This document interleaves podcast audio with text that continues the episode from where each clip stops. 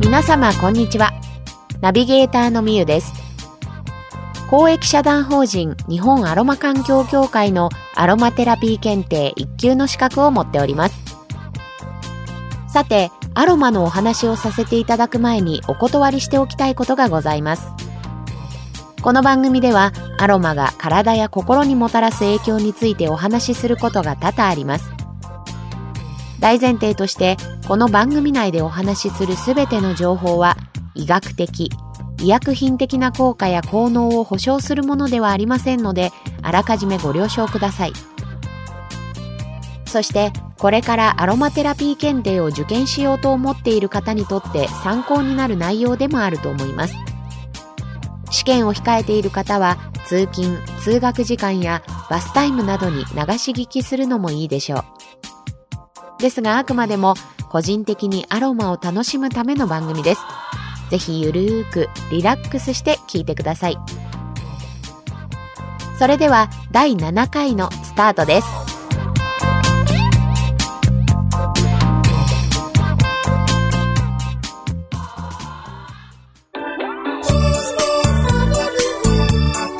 アロマでリラクゼーション。この番組は名古屋市天白区平張駅徒歩2分のプライベートダイエットリラックスサロンアンティークの提供でお送りいたします。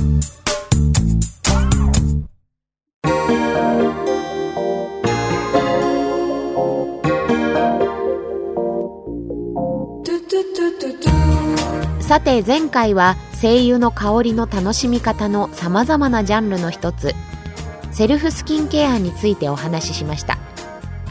ここで念のために大まかなジャンル分けのおさらいをしておきましょう。方向浴法沐浴法吸入法トリートメント法セルフスキンケアハウスキーピングの6つでしたね。今回はこの中の最後。ハウスキーピングについてご案内していきます。ですがその前にちょっと余談です。精油は植物のいろんな場所から抽出された芳香物質であることは以前にお話ししました。では植物はそもそもなぜ芳香物質を作り出すのでしょうか。植物は動物や私たち人間のように移動することができません。それでも自らの命を守り種を存続させていかなければなりません。そのための重要な役割として植物は芳香物質を作り出しています。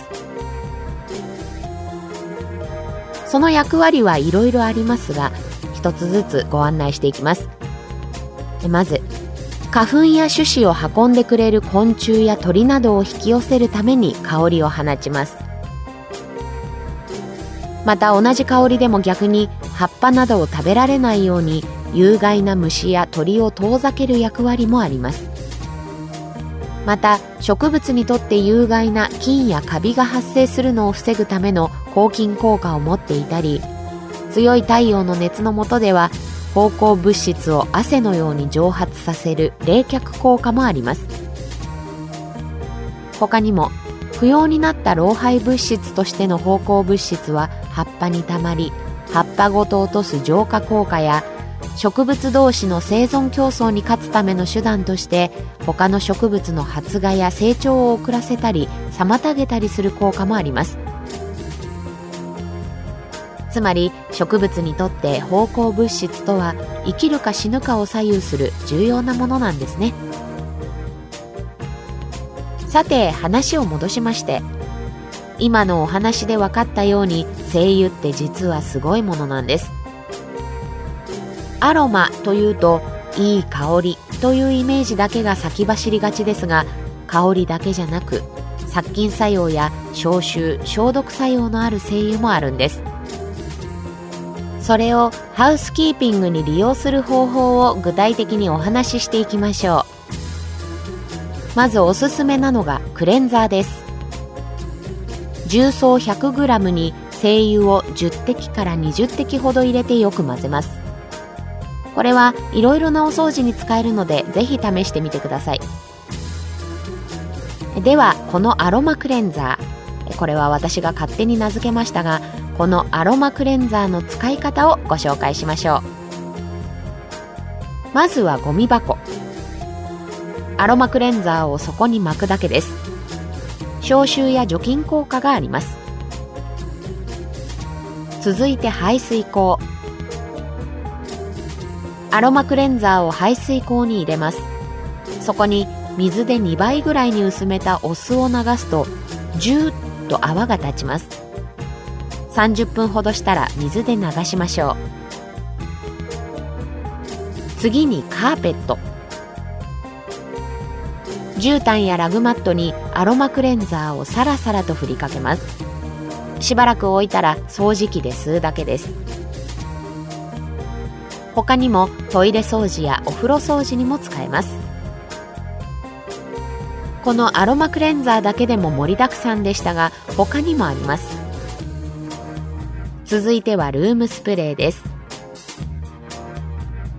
無水エタノール 20ml 精製水 80ml 精油を20滴ほどよく混ぜて出来上がりです。玄関トイレやお風呂寝室とお部屋によって香りを変えるのもいいでしょう。他にも拭き掃除のお水に精油を加えたり掃除機のゴミパックに精油をつけたりエアコンフィルターを洗った後に精油を23滴つけてセットしたりすると殺菌効果といい香りが期待できます。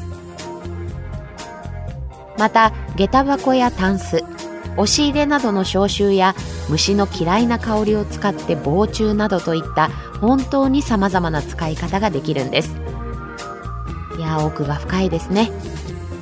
いい香りに包まれながらだとお掃除もはかどることでしょう。ぜひ試してみてくださいね。それでは次回の配信もお楽しみに。アロマでリラクゼーション。